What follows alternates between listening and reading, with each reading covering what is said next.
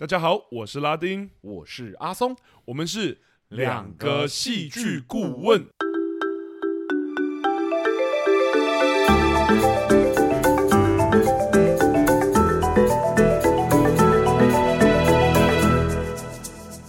欢迎大家回到我们节目哟，Hello，大家好。我们来到了第三集哦，我觉得前面的电影我其实自己聊都蛮紧张的，啊，真的吗？因为我们在挑战金马奖，接下来可能还有几部，对 对对，但是我们还是尽量是台剧作品啊，有一些这这一次什么叫尽量？就全部都是台湾，全部全部都是台湾作品，所以有几部金马奖作品其实不是台湾作品，我们可能这一集哦，对对，我们不会不会，因为我智齿到底算不算台湾的作品呢？因为有人点智齿，很明确好像是香港作品，没有我们再做一下功课，但如果真的是香港作品，我们可能就。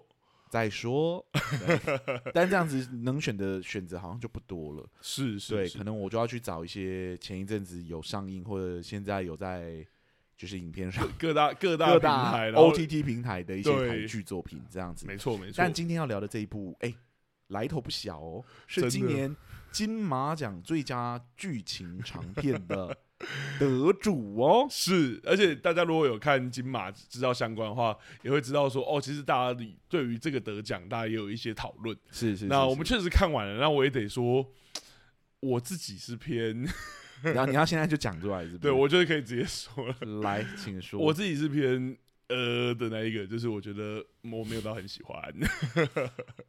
我确实也觉得，呃，但我觉得我有我的理由。对对，也不是全然只是说哦，我觉得它不好看或什么。我觉得我有，就是我们是戏剧顾问的节目嘛，我们会、嗯、我们会从戏剧结构的角度给予我们的想法，然后我希望这个想法其实或许可以启发到一些同样碰到这个困境的，懂？就是就像很多听众听众会跟我们哦，你说创作者哦，对对对对，因为我不觉得我不觉得聊戏剧结构。其实对观众有很大的帮助，对，我觉得对创作者是最有帮助的。懂？对对对对对对，我觉得创应该说听众会得到一些他们来聊作品的一些语汇或词汇啦。是是是，是。然后，当然我觉得创作者的话，听我们节目搞不好也可以得到像你说的一些启发或者一些灵感。就像我们讲的，我们的节目就是看山不是山嘛。没错。你没事干嘛看剧要看山不是山？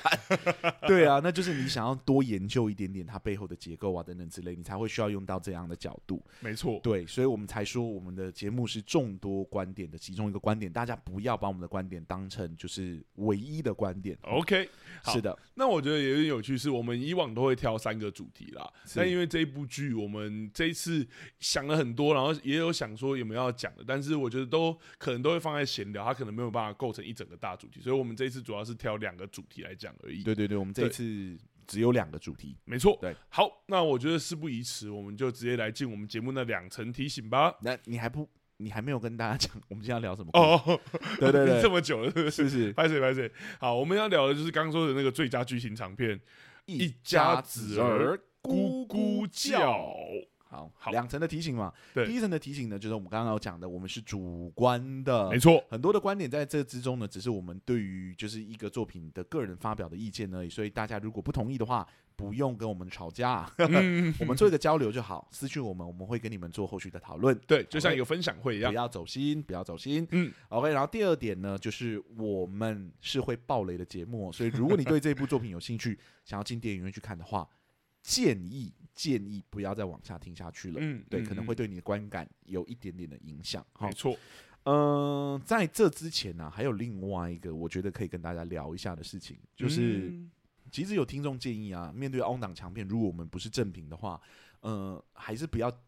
讲或者延后一点讲，可能会对作品来说比较友善一点点。懂，其实很多影评类的节目，或者是说有在跟电影公司合作的，都会有这一个。对对对对，就是怕说呃负评会影响到票房等等之类的。嗯嗯嗯嗯嗯但我觉得有几个点可以讨论，难得就是今天，因为这部在 on 档嘛，他又得过奖，所以我这边我觉得可以稍微回应一下这个观点。就是啊，第一是我们的听众真的没那么多，实际面，实际对的，实际面我们我们能影响到的听众并不多，是然后会听我们的节目的，其实也习惯我们其实会讲负评了。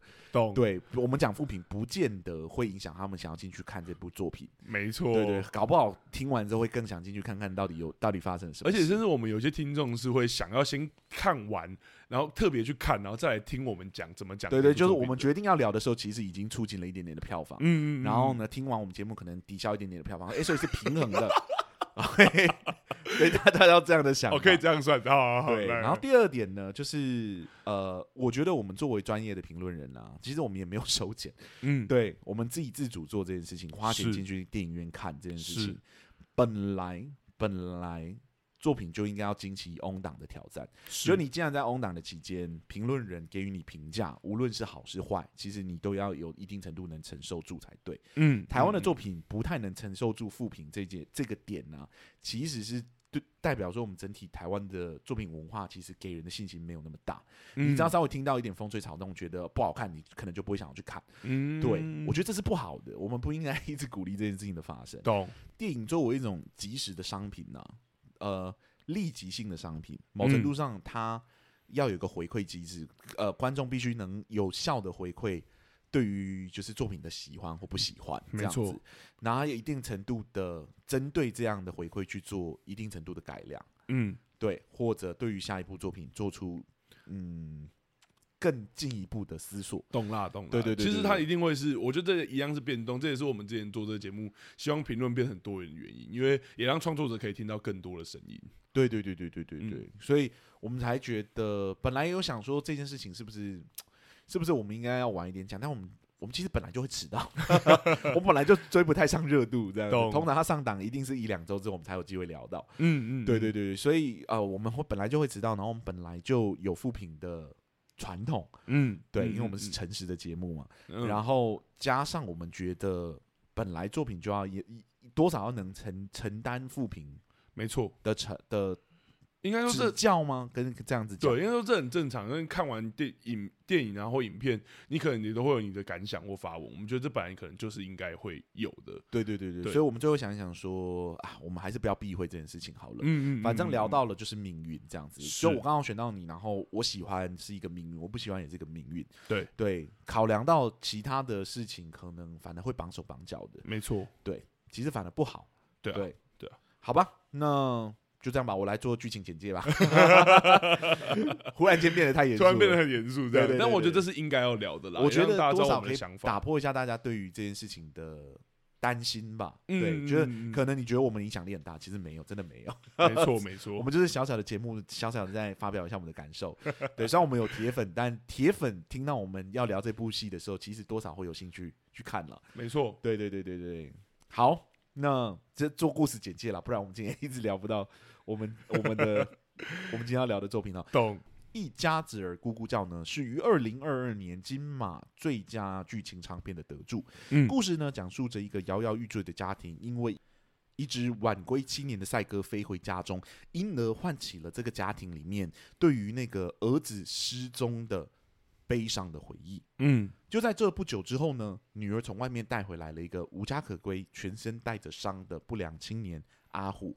这一家人呢，突然多了一口人，然后好似好似看起来撑起了这个因为赛哥而即将破碎的家庭。嗯，但没有想到，最终这个家庭仍然无法阻挡他终将迎来的命运，最后四分五裂，大家各奔东西。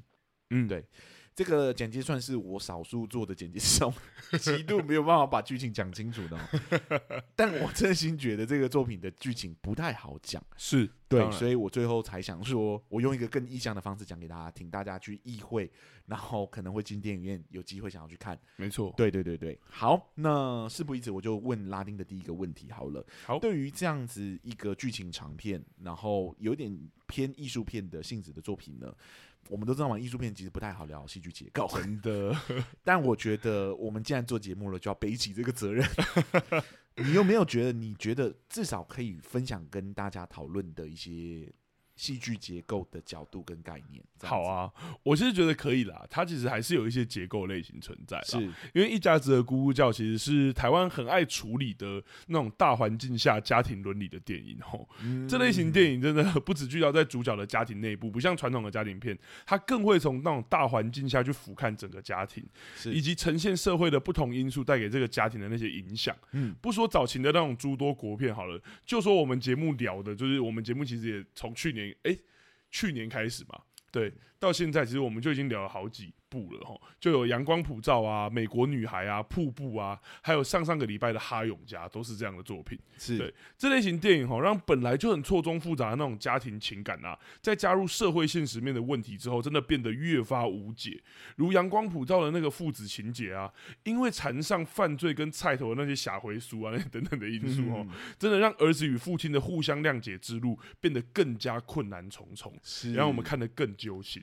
嗯、那不难想象，这类型的电影其实非常聚焦在精心布置各式各样的冲突跟炸弹。没错。我这礼拜又要来讲冲突了，又要来讲炸弹了。对，要来讲炸弹了，而且并各种花式引爆这些冲突来制造张力，就像我们之前讲哈永家那种特别的引爆方式，是，或者是像那种阳光普照般一个大炸弹，那个大儿子那个大炸弹炸下来，是是是，对。那呃，一家子的咕咕叫从一个大儿子失踪七年的家庭开始。混杂经济、赌博、城乡差距、黑道等社会的元素，让这个本来就摇摇欲坠的那个家庭啊，更加去走向崩坏。没错，这部电影的架构，我觉得几乎就是这类型电影的教科书了。嗯，也一定有机会走向成功的。但结果就像我们刚刚开场，我一开始就讲我的结论了。看电影的过程，我真的频频感觉到不耐烦跟可惜。嗯。我就很直接讲我的感受，对，我认为最大的问题之一，其实恰恰就是出现在这最重要的冲突处理这一件事上。冲突的处理，嗯，之前的节目有聊过埋炸弹嘛，就是所谓的铺陈。那我们其实也有聊过引爆这件事情，就是之前哈永家的时候，甚至阿松也聊过说不让炸弹爆炸的结构，嗯，对，但还没有聊过炸弹爆炸之后这件事情。哦，如果炸弹的比喻是冲突，然后爆炸是冲突被端上台面到激烈的那个时刻，那么爆炸之后，正是这些角色如何面对这些废墟残局的那个时刻了，嗯、也是很重要一块，在结构里面一样是非常重要的，而且也许会让整个故事或角色越发消极，甚至是或者说转而积极。面对啊，跟面对的态度会是很大的一个重点，在这一个阶段。那这爆炸之后的处理，就是我认为一家子的咕咕叫的问题，嗯、我称之为爆后不理。对，好幽默、哦。对默这部电影的冲突，我觉得完全不小于上上周我们聊的哈永家哈。是是是，困在过去的那个父亲，就是赛哥跟儿子这两件事情，完全被困住过去的父亲，然后苦恼家庭经济的母亲，一心想要往外跑的那个女儿。爆炸真的也非常的激烈，从吵架到离家出走，甚至到父亲去世跟强暴的场景都在这部戏里面有。嗯，对。但是强烈的爆炸后，我们却鲜少真的在这一部电影看到角色如何面对这些废墟啊跟残骸，或者说对他做出什么样的改变。是我们看到的是角色几乎依然故我，好像前面的事情都没有发生，爆炸没有发生一样，喝酒了继续喝酒。看不出来有没有喝得更狠，或更多，或更少。嗯，消沉的继续消沉，因为这些角色本来就很消沉。如果大家有看过这部电影的话，所以也看不出与这些爆炸最直接的相关联。忍气吞声的继续忍气吞声，感觉不出来跟这次爆炸的关系，也就感觉这样的爆炸其实好像发生很多次了，也没有什么特别的。其实也就会让我们觉得这些爆炸会不会在电影呈现的感觉有点可有可无，甚至到后来，就是像那个故事到后来妻子有婚外情的时候的那个揭露，也因为他对于爆炸，就是对于大家对于爆炸之后的这种处理，让我好奇，跟我前面看的到底有没有关联？就是这个妻子的婚外情到底跟前面所有的爆炸有没有关系？还是其实搞不好在整部电影发生之前，婚外情就已经很久就有了？是是是。不只是低落的状态而已哦，就是这些我刚刚讲的这些喝酒啊，或者这些低落的反应而已。本来就很倔强的女儿，其实，在面临很多次的爆炸之后，她也还是依然很倔强。我其实很好奇，她为什么在这个时候才开始采取行动？也许是知道说，哦，那个七年的鸽子，像你刚刚说的，可能是一个契机。对。但在这部电影好像又没有那么多的线索。电影中的安排的炸弹对她的行为到底有多少的影响力？嗯，这就是我看这部电影最大的问号，就是它给予了我们很多很多的爆炸，可是在这些爆炸之后，我们看到这些角色，好像对于他实际影响，我们其实没有看到，就好像炸弹不用钱的，反正就是一直爆就对了，对，反正一直爆，所以这样爆炸，这些爆炸的意义跟存在感，我说就会被削弱非常多，是，所以我才把它称之为所谓爆后不理，就哦，爆炸确实，我觉得哦，好严重，好严重，然后后面哎。所所以嘞，那种感觉，对这些爆炸之后的模糊啊，其实对我来说是很严重的，因为它其实会降低爆炸的存在感，更会让我们对新一轮的爆炸，这才是我觉得真正更有点危险的地方，是它会让我们对新的爆炸感到无力。甚至不去期待。毕竟没有影响力或杀伤力的炸弹，又有谁会真的在乎呢？所以问题其实，在电影的后半段啊，真的造成很大对我来说的干扰，是它让后续的冲突在发生的时候，我真的常常已经只觉得是吵杂而已，是是，再也不会真的心存畏惧啊，或者是战战兢兢。而所谓电影的张力，我觉得也就是在此刻，好像有点慢慢的消失而无影无踪了。懂，就是我在看这部电影很大的感觉，就是我觉得哇，它的爆炸跟冲突都很大，嗯、可是这些炸完，甚至有些炸弹是炸完，它后面不会再出现。对 对，就好像没有必要那么长。嗯嗯，嗯对，整部作品聚焦在四个角色身上，然后好像个别的角色都想要去探索他们自己的困境，然后最终得到一个好像，嗯。呃深刻的答案吗？嗯嗯嗯，对。嗯、然后最终因为无解，然后最后离开这个家，好像最后每个角色都要做一个这么完整的处理。对。但其实对我来说，如果把他把这四个人当成一个家庭来看，嗯，对，嗯、其实只要专注的炸这个家庭，而不是炸他们个别的事件，嗯，其实会让整个作品再聚焦一点点。懂。对，现在很像是，哎、欸，他们每个人都是个别的故事。懂，很像是四部独立电影，每每个人都可以当一个主角，都是一部艺术片。对对对对，那样看起来就会有点困扰。懂，对，因为你就会很难想象这彼此之间的因果关系到底是什么。嗯，对。然后很多人就是说，哦，就是很多的家庭都长这样子啊。我说，呃，当然我知道，但我们已经说过很多次了，我们并不认为写实就是要仿生活。没错，对，你还是要清楚知道你要跟我讲什么事情。嗯，否则。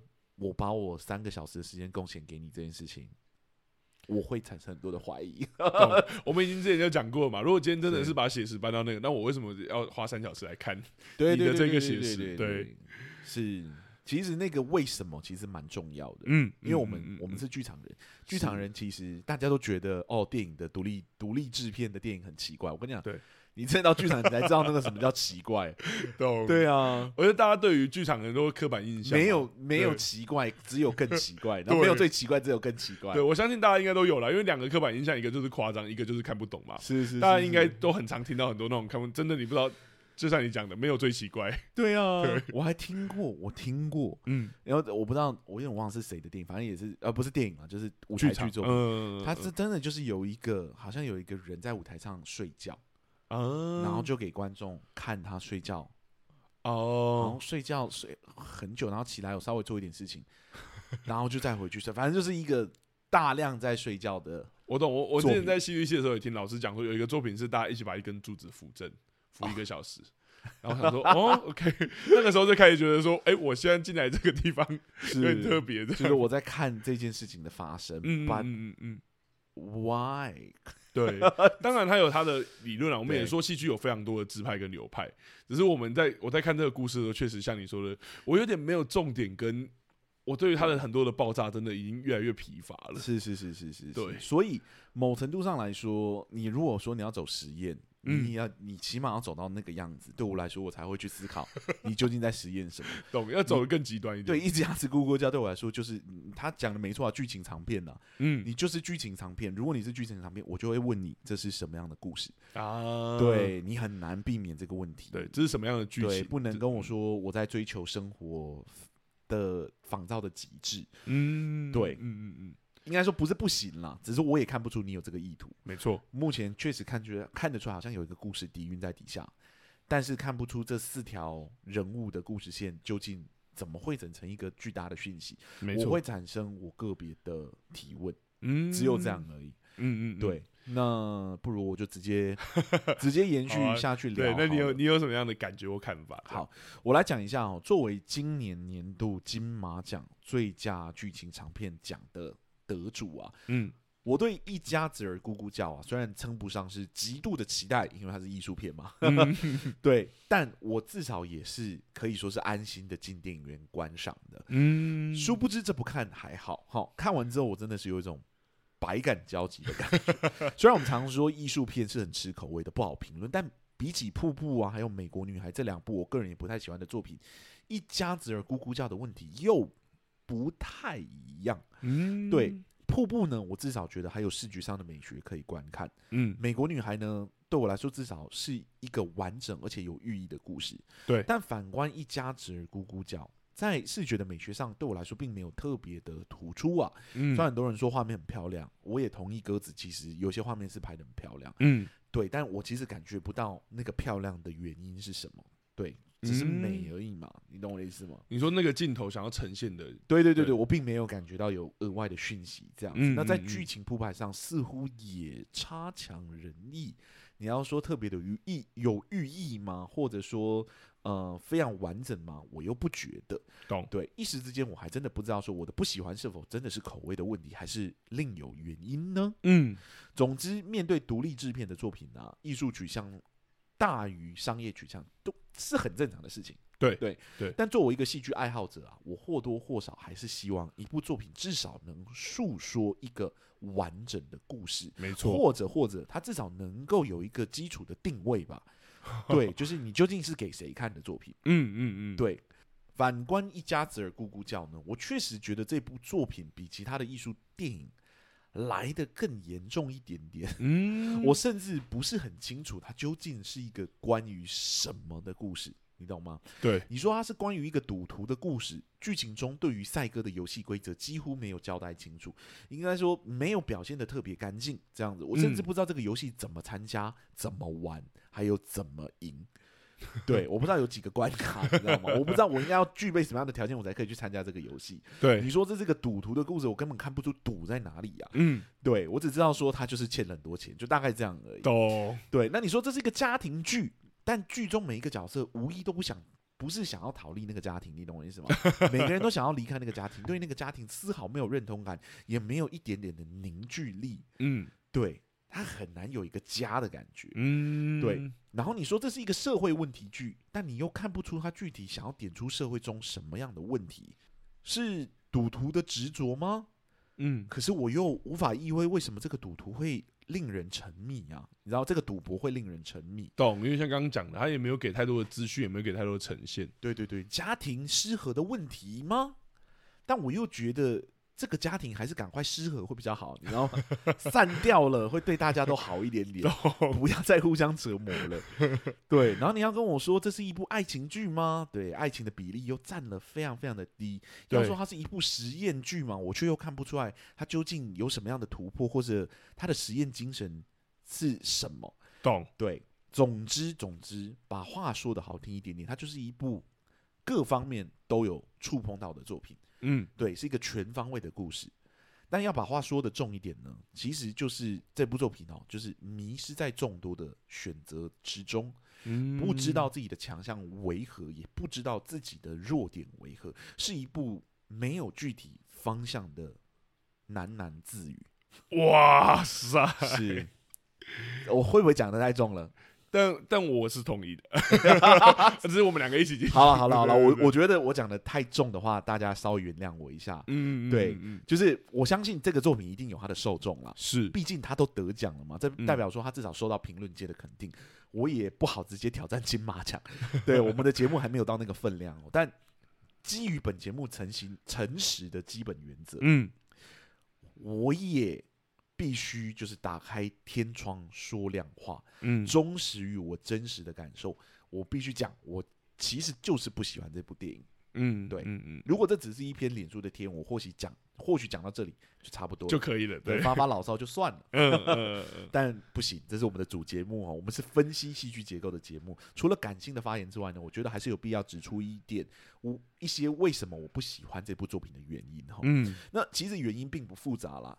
我直接讲好了，因为这部电影采用了一个我个人其实不喜欢的戏剧结构，哦，或者说很容易讨厌的戏剧结构，嗯，那就是向下沉沦的戏剧结构，嗯，好，稍稍微解释一下这是什么哈，有别于我们以前常聊的戏剧结构，向下沉沦的戏剧结构呢，它并不是单单只是一种剧情的结构而已，它其实还涉及到了导演还有演员的表现形式。嗯，之前聊到的我们的出走日记。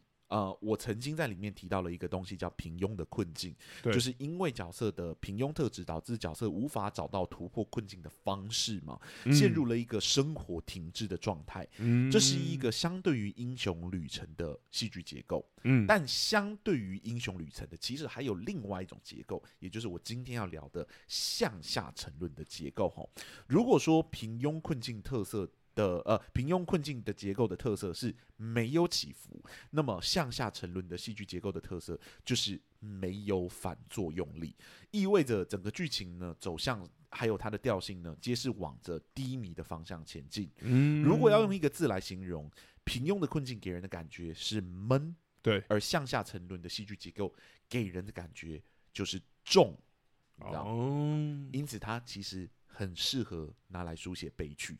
嗯，与平庸的困境的角色不一样哦，向下沉沦的角色不会卡在一个不上不下的位置。嗯，角色通常呢会有一个比较悲惨的开局，不是生活本身就是一个悲剧，就是有重大悲剧事件发生在角色的身上。嗯，而这两点呢，一家子儿咕咕叫，恰巧都符合了。主角的阿青是家庭不但因为赛鸽就是赌博。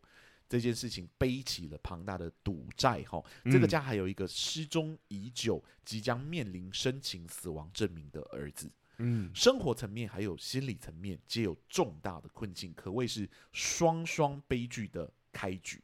嗯，此结构的第二特点呢，就是角色会选择用极度消极还有逃避的方式来面对他们的困境，因而导致角色逐渐陷入那个无底的泥沼之中。呃，好比此剧中阿青师就是打死也不愿意戒掉赛格，嗯、也不愿意让老婆去申请儿子的死亡证明。嗯、即使他知道说申请死亡证明可以解决他们家中债务的问题，但他也硬是要把这个问题转嫁到他老婆的动机上面，认为老婆这么做呢，只是希望失踪已久的儿子就是可以从这个儿子上面谋取利益而已。嗯嗯嗯嗯嗯嗯，其他的角色也是这样啊，对不对？老婆不敢抵抗老公啊。女小女儿试图用爱情当做逃离家庭问题的管道啊，阿虎呢，因为向往家庭，试图用各种的方式顺应阿青师的阿青师的。无理取闹，嗯，殊不知这些消极的态度只是让他们原本面临的问题不断的扩大而已。嗯、阿青师无法找到内心的平静，老婆无法摆脱老公的暴力，小女儿失去了她的家庭，而阿虎呢，则再次体验到了被人抛弃的感觉是什么？嗯、向下沉沦的结构第三个特点就是所有的角色都没有办法善终。哦、对，阿青师再次赌一把的赛哥也输了。对不对？嗯、小儿子他也没有找回来，家庭最终四分五裂。老婆呢，被老公婚内强暴，并且带着失望的心情离开了家庭。嗯、女儿呢，与家庭断了连接，没有一技之长的她，必须依附在其他男人身上才得以生存。阿虎呢，最终重返他的生活，就是那个黑社会，并且在一场厮杀之中呢，失去了性命。嗯。听完我说的这三个特点，想必大家也知道为什么我会将这个结构命名为向下沉沦的戏剧结构了哈。嗯，因为无论是开局或者它过程中的发展，以至于是它最后的结尾，这些角色都是往着悲惨的方向前进。我们用一句俗话来比喻的话，它就是一个开低走低的局面，惨上加惨。我话说到这里，或许已经有一些听众发现了哈，没错，这个结构本身呢。没有什么致命的问题，嗯，所以我前面说不喜欢这部电影，其实有很大一个成分是喜好的问题，嗯，应该说很有可能是这样，嗯、对，但其实不是如此啦。什么？拥有相似结构的哈姆雷特，嗯，易卜生的群鬼，嗯，亚瑟米勒的推销员之死，嗯、我们节目中有聊过的阳光普照，其实都是属于这类型的原型哈，嗯、而我都非常非常的喜欢。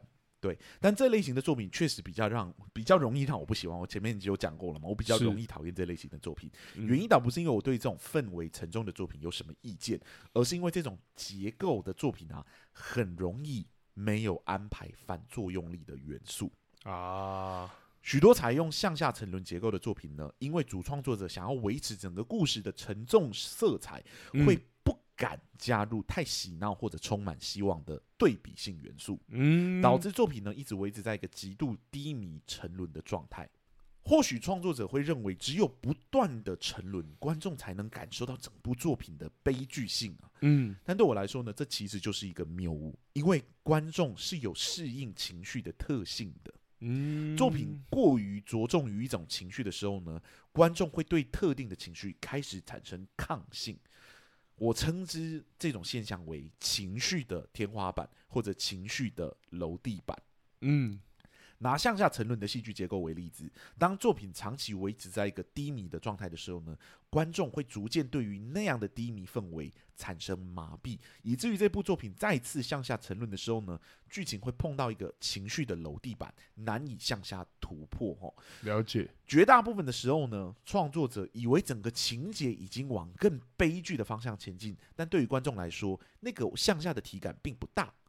你懂吗？嗯，因为他们已经习惯了那个情绪的氛围嘛。对，效果并不会有太彰显的的形，你知道？了解了解，因为就是我原本就已经很低了，你要在我第一，我还是就是往 对啊，好像你你又往下走了，但我觉得还好，那个距离好像没有很远，这样。对，我就在这里问一问大家好了，有看过这部作品的人，你们认为一家子儿咕咕叫里面的四个角色，他们开头的处境有比他们最后的下场惨很多吗？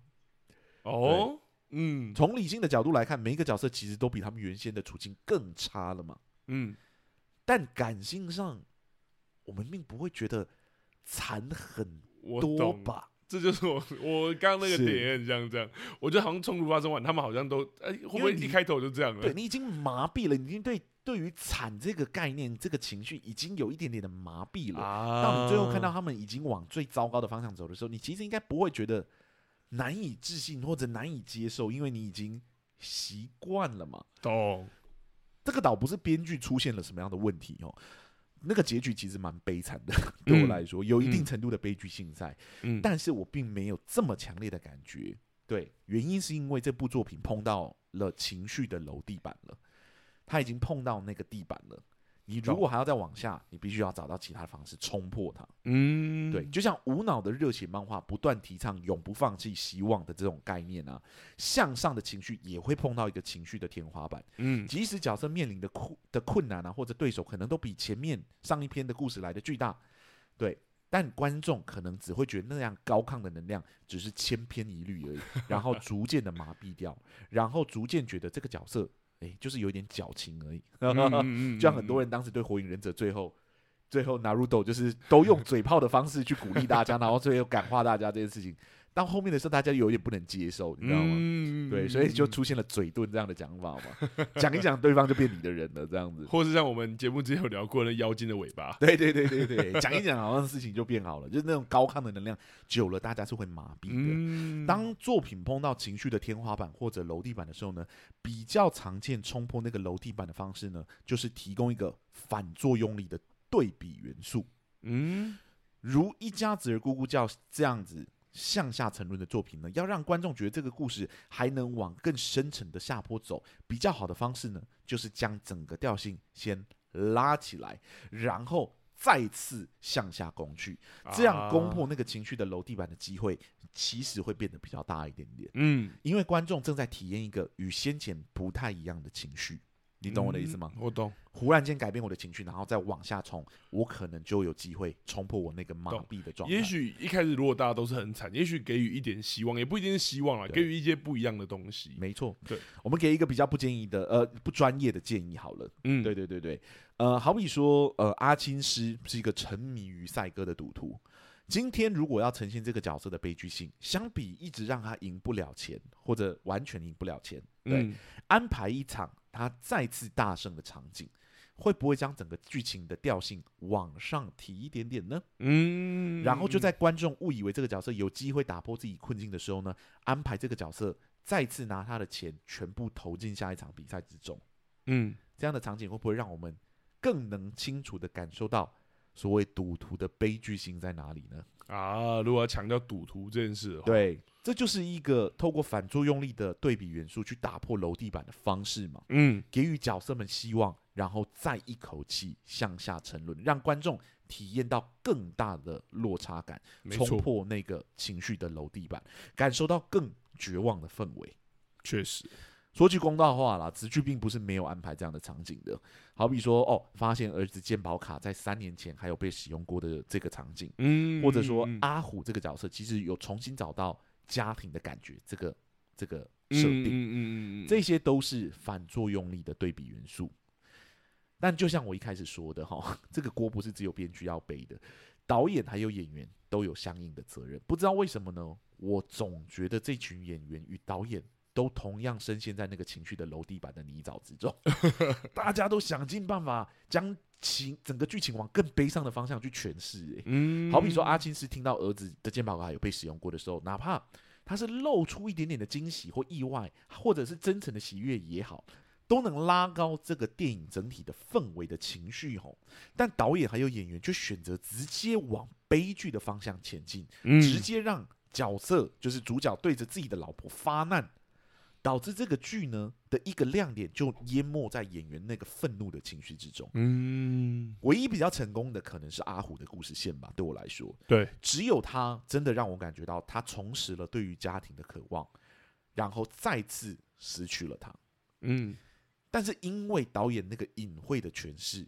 我们自始至终也没有真的感觉到阿虎其实有被阿青师的家庭接纳的氛围哈，对，他还是很像一个暂时留宿的过客而已。嗯，对。总之，总之，向下沉沦是一个对我来说蛮不好操作的结构啊。当剧本有提供反作用力的元素的时候，导演还有演员应该就要尽量把握住那个机会，嗯，才能将整个剧情往更深层的地方带嘛。对对，如果如果。剧本没有提供反作用力的元素的时候，导演与演员也要尽量制造出那样的机会。嗯，有机会才有办法突破那个就是情绪的楼地板。懂？好比说《美国女孩》，嗯，母亲带着女儿去冰淇淋店重温美国生活的场景啊，或者说《阳光普照》中小儿子改过自新，想要走上正轨的渴望。嗯，又好比说《旧爱断舍离》中女主角与前男友再次成为朋友，好似打破心结那样的幻觉一般，这些都是反作用力的对比元素啊，将整个剧情轻轻的抬起，然后再重重的落下。这种手法让观众有机会突破那个已经麻痹的情绪，突破那个坚不可破的情绪的楼地板，产生一个全新的体验来。嗯，对，懂，哎。只能说，只能说有一点可惜吧。对，了解。你个人觉得怎么样？我觉得，我觉得应该我可以很理解你说的啊。我也确实觉得这部电影到后面真的那个麻木感很明确。是是，就是这也是我说，我觉得它它爆炸，它都往同个地方爆炸，或者它都往同个地方冲突处理的时候，确实真的给我整体停滞的感觉。我就觉得像你说的，我不会觉得惨上加惨，我只会觉得惨。可是这个故事，它如果以一部电影来说，如果从头到尾只有一个“惨”字的话，很明显是不够的。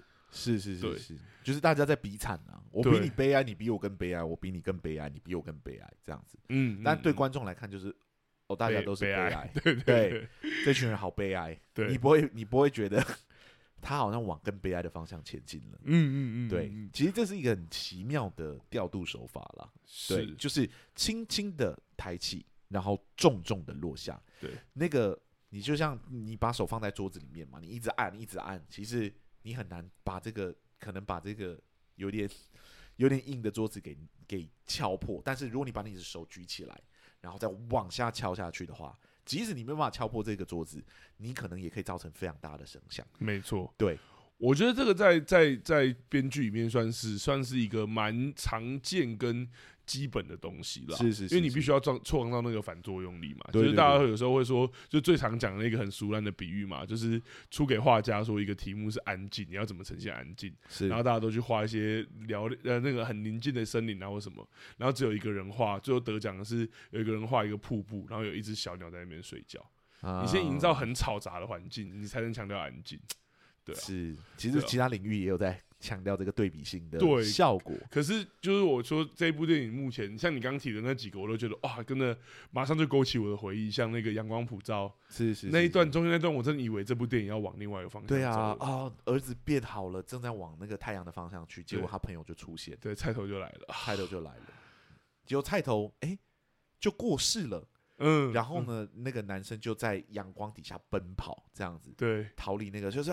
好像他也解脱了，结果后面才发现说，原来这更黑暗的，跟他爸爸有关这样子。哦，现在讲到我都还是觉得阳光普照好。对，就是这就是轻轻的抬起，重重的落下嘛，让你让你意识到说那个那个轻是一个假象。嗯，其实你要得到那个，你要摆脱那样的重量，是必须应该说比你想象中还要困难。对对对对对，而且其实《阳光普照》里面，刚刚你会提到说演员表演，我觉得它里面就有好几层有类似的东西。例如说，在走出的呃父亲要走出大儿子的伤痛的时候，他其实也不是一直都很悲伤而已。是是，他有好几刻好像像是要走出来，但是就真的给我们不一样的感觉。对，我们也会去期待，我们不会只觉得说，哦，我从头到尾就看一个悲伤的父亲看到底。是是是是，对。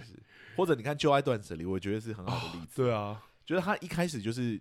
要清掉一些东西嘛，嗯，然后东西就一直进来，嗯，对，然后本来你以为觉得，哎、欸，好像好像有东西再清掉了之后，又多了一些东西进来，反正他最后就清不掉这样，对，然后东西还是一样多，然后还是一样清不掉，结果她因为跟她男朋友，就是因为跟她前男友彻底的吵架，然后伤到她，然后回来再跟她母亲沟通，就是不利之后呢，他就叫他弟弟把他妈妈带走，之后整个房间就空了。嗯对，整个房间空的那一瞬间，包括那个钢琴也不见，那个妈妈走进来，一直敲他的门，嗯、给我开门，你给我开门，然后就默默的拿起耳机，戴上耳机，然后躺在那个床上，哇哇，往一个极度沉重的方向去，我就是说用最轻的。节奏讲最重的话，真的意思吗？哇，真的是有够强的，那个那个剧本的重量真的很重。懂，但我觉得真的就是那个反作用力很重要啦。对啊，真的也会给我们带出一些一些喘息的空间，跟另外一个新的感受跟期待。像我讲的《哈姆雷特》也是啊，《哈姆雷特》也有他装疯的时候啊，那个啊，好开心，好疯哦，然后大家都觉得在笑他这样子，觉得他他很很很奇怪这样子。对，但是但是。只有只是应应该说，就因为他是这样子，所以当他要再沉下去的时候，你其实可以感觉到某一种向下、更向下的沉沦。对对，哎，我觉得真的对了，因为哈姆雷特是历史上出了名的消极的角色，就是他的目的就是杀掉他的舅舅，可是再可以杀掉他舅舅好几次的时候都不杀，不杀，他就是不杀，是他只可以找各式各样的理由不杀他。对对对对对对，哎，消极到不行，但他。他怎么好看？因为他有一个很特别的设定啊，嗯，就是疯掉。他疯到甚至到后面呢，就是有一些研究专家就是说，他到后面应该是真的疯掉了吧？那个应该不是装的吧？懂知道吗？开始有这个讨论，甚至有这个讨论会出现。对对对，说那个后面应该是疯掉了吧？就有多了一个东西，就是忽然间他拉起来，他时疯时不疯，你知道吗？懂。就跟那个理查三世，就是说我要当一个坏人。对，好像这是他自己决定的事情一样。结果他坏到后面，就是说你根本就是一个坏人，你本来就是个坏人嘛。对，你今天说你是个好人，我也觉得你好不起来那种程度。懂对，就是那个给予自己的一种言灵式的枷锁，这样子。嗯、我要、嗯嗯、我要假装发疯，对，然后他就疯到就是你会觉得很夸张那种程度。嗯，对，嗯嗯嗯。有了，我觉得这一部确实，我那时候在看，我一开始进戏院，因为他的得奖关系，我也确实抱蛮高期待的。是是，是，但我确实觉得看到中间的时候，真的好沉哦，就是好好，就像你说的，就是沉不下去。对一种我知道你好像往更悲的去的方向去了，可我其实不确定，真的有比刚刚更悲哀吗？没错，对，就是他他再次去赌歌，然后再次输钱的时候，我就想说。这个真的有比你七年前欠的那个还要严重吗？懂，对，就是我感觉不到，因为他就是一直处于一个悲伤、悲伤、沉重的氛围，我已经被那个氛围给麻痹掉，我其实无法判断这究竟是不是往更悲伤的方向去。嗯，但纵观就是他的剧情线。应该是往更悲伤的方向去。是的，我觉得这个是毋庸置疑的。对我，但我没看出来。懂懂懂。我觉得对，虽然当然我也可以理解，就是某些人对他的喜欢啦，因为就像就像我们刚刚都有生活生活经验，那个都还是有，或者是有些人可能在对于这种没有。就是他可以自己有更多的共感，他就可以自己去冲破那个天花板。如果你理解那个，像刚刚我们讲的，我们对赌哥不理解，但是如果你对你身边可能有赌哥的亲戚啊，或者赛哥的亲戚，你搞不好就可以知道说，哦，那个无止境是什么？哎，你对赌哥的产业熟吗？不熟啊，因为因为我们家虽然是出口鹦鹉的，我就可以讲一下。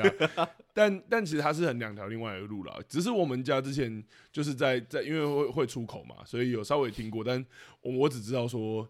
那个金额跟他们讲的很像，就是他的那个金额是真的庞大到一个地步啊！真的假的？赌一个赛鸽可以赌到那么夸张？对，而且因为赛鸽它其实是合法，就是它是它的进出口是合法的，就是鸽子啦，光讲鸽子，它进口是合法，可是因为它有这一个就是赌博的这一个这一个事情在，所以政府还是我记得它是关税还是我其实没有那么了解，但是政府还是关税，它有其中一个是非常非常重的啊，对，它是重到就是听说是会吓坏，就是不可能。你如果是鹦鹉走那个地方，或者是鸟走那个地方，你是没有利润的。可是就是因为它是一个人类赌具，是，所以它可以刻到那样的税。但我我也不理解，所以我在看的时候，我也是被推得很歪回。我想说，哦，还可以这样玩，是不是？还可以这样了解了解。我是真的没有看懂他的赌博的方式是什么。有时候我在想说。难道是我悟性太差？哦，对，搞不好真的有赌过的，或者有一点游戏概念的，很快就看得懂他的玩法。好像是就是就是稍微在讲说，他们先到一个地方，然后谁的鸽子先飞回家，所以我不能赌其他人的鸽子。好，这个我就不知道了。你懂我意思吗？我懂你意思，我真的不懂哎。对，就是我可以赌别人的鸽子吗？还是我得养我自己的鸽子，然后我赌我自己的鸽子，然后我一次要我一次要下多少钱？对对，因为我其实实际上没有金额，我其实很难想象。那个金额到底是庞大还是不庞大？嗯嗯，因为养鸽子的钱已经很多了嘛，虽然我也看不出来到底花多少钱。对对对，他也没有奖金的。对对，你要说他是赌徒的故事，我真的感觉不到那个金金钱的压力。啊、对对对对，所以我就会觉得，啊，所以所以到底怎么玩？你要告诉我一下 啊！他要等他飞回来嘛？嗯嗯，那多久之后就算他没有飞回来了？懂。对，就是、啊，这些都没有哎、欸，七年嘛，七年一定是不算嘛，一定是不算。那到底几年不算？对对，几年还有几个月？对，那有像说说前五十只才有奖金，嗯，还是说只要飞回来就就有奖金？懂。对，就是太多。我在看这个过程中，我又产生了疑问了。懂？你现在也让我觉得，哎，真的疑问比我想象的还多哎。对啊，因为我也想玩玩看。不要这样，我也想要知道怎么玩呢。但我知道那个真的是一个很庞大、很庞大的。对，是啦，是是是。好，对，好两两个戏剧顾问，你觉得他会需要几个戏剧顾问呢？哇塞！然后这个问题不好回答。我觉得这次很难回答哎。对，说吧。我可能还是会给一个哎。但我那个戏剧顾问，我只是单纯想要跟他从他的意图开始，因为我觉得这个故事目前意图真的还不对我来讲很不明确了，不是很确定他究竟是一个怎么样的故事。对，但我觉得那一个戏剧顾问也是看这个导演到底，我觉得得当我的一个戏剧顾问是有前提的。我现在我们可以加这个变化题嘛？就是我觉得呃要看导演他有没有这个意愿。如果现在的作品要看导演出多少钱，不要这样。因为我觉得要看导演真的对于这个作品的想法，搞不好这真的就是现在是他最满意的方式。他就是真的希望这样很缓慢的沉跟闷，有可能，有可能。对啊，我确实有觉得这很可能，因为我觉得他的一些运镜其实有刻意，或者是像像那个女生跟就是她的女儿跟那个男生阿虎搭上线的时候，他其实刻意用一个远镜头，明明就是一个情感加温，他伸手要碰她的场景，是，然后他用了一个很长的镜头。我想说，所以他刻意真的在回避那一些比较快乐的地方吗？是啊，很明显啊，你没有感觉到吗？所以，所以我说，如果真的是这样的话，那那那导演就，是不，是就不需要戏剧。对对对，所以我的一个戏剧顾问是有单书的。懂、嗯，我也确实觉得一个或零个。对啊，对啊，对，因为我很难，应该说，我只想问他一个问题：说你有希望更多人看懂你的故事吗？啊，懂。对，对如果没有，你觉得现在？看得懂的跟看不懂的，就是缘分问题的话，嗯，我觉得我也没有需要勉强什么。懂，对，很像那个你在回答哈永家的时候，哈永家那时候你是因为你有感觉到他那个通俗的意图，对对，我有感觉到他通俗的意图，所以我才会说至少会给一个，嗯，因为我觉得有机会帮他往更通俗的方向去推广，没错。但这部我真的感觉不到，对，这部真的感觉不到，没有感觉到他有通俗的意图，嗯嗯嗯，对。可是我又没有感觉到他有刻意要复杂什么，对，就是我还是看得到，就像刚刚讲的那个、那个、那个，他要走那个叫什么，就比较前卫啊，实验，好像又看不太到那个东西。因为阳光普照，我是感觉得到的。嗯，我觉得他刻意用了，真的讲直接一点，就是很很绚丽的嗯镜头手法，嗯，让我觉得很。很漂亮，没错，没错，对对对，我我其实不喜欢瀑布，我还是觉得有些很多的镜头是我很喜欢。哦，瀑布真的，对，色调啊，然后的那些镜头的选择啊，我是很喜欢。但在看一家子儿咕咕叫的时候，我我其实看不出来，我觉得他好像希望观众是看得懂的，嗯，但是又不希望失去他自己的笔触，懂？对，这种就有一点困难，可能就要。可能就要看他对于现在的成品到底满意度到底到多少。懂，但他已经得金马了，我相信他也是非常非常的满意才 对。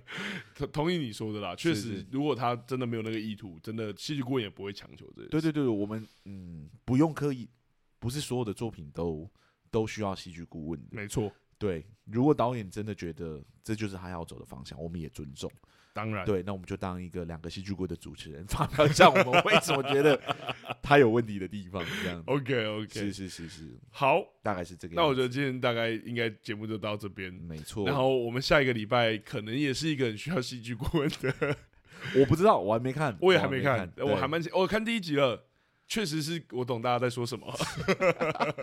我三嘴三舌的，就是小编们，就是有来密我跟我讲说，呃。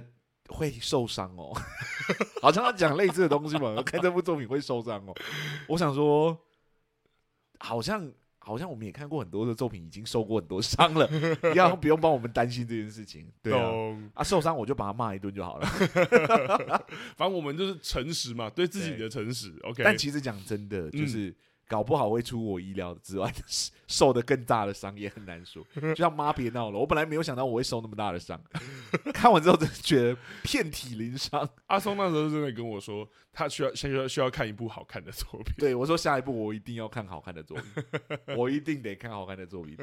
对，好了，我就是我其实是期待的，因为有时候对于我其实自己很很变态哈，我很喜欢就是评价很超级良，要么就是超级好看的作品，我会想去看。但如果大家说都是超级难看，我也会有点想看。是啦，然后我 们还是不讲是哪一部作品啊，就是那个《台北女子图鉴》。Exactly，《台北女子图鉴》没错。好了，过了几周了之后，应该。大家都降温了，对，应该比较不需要我们骂得太凶。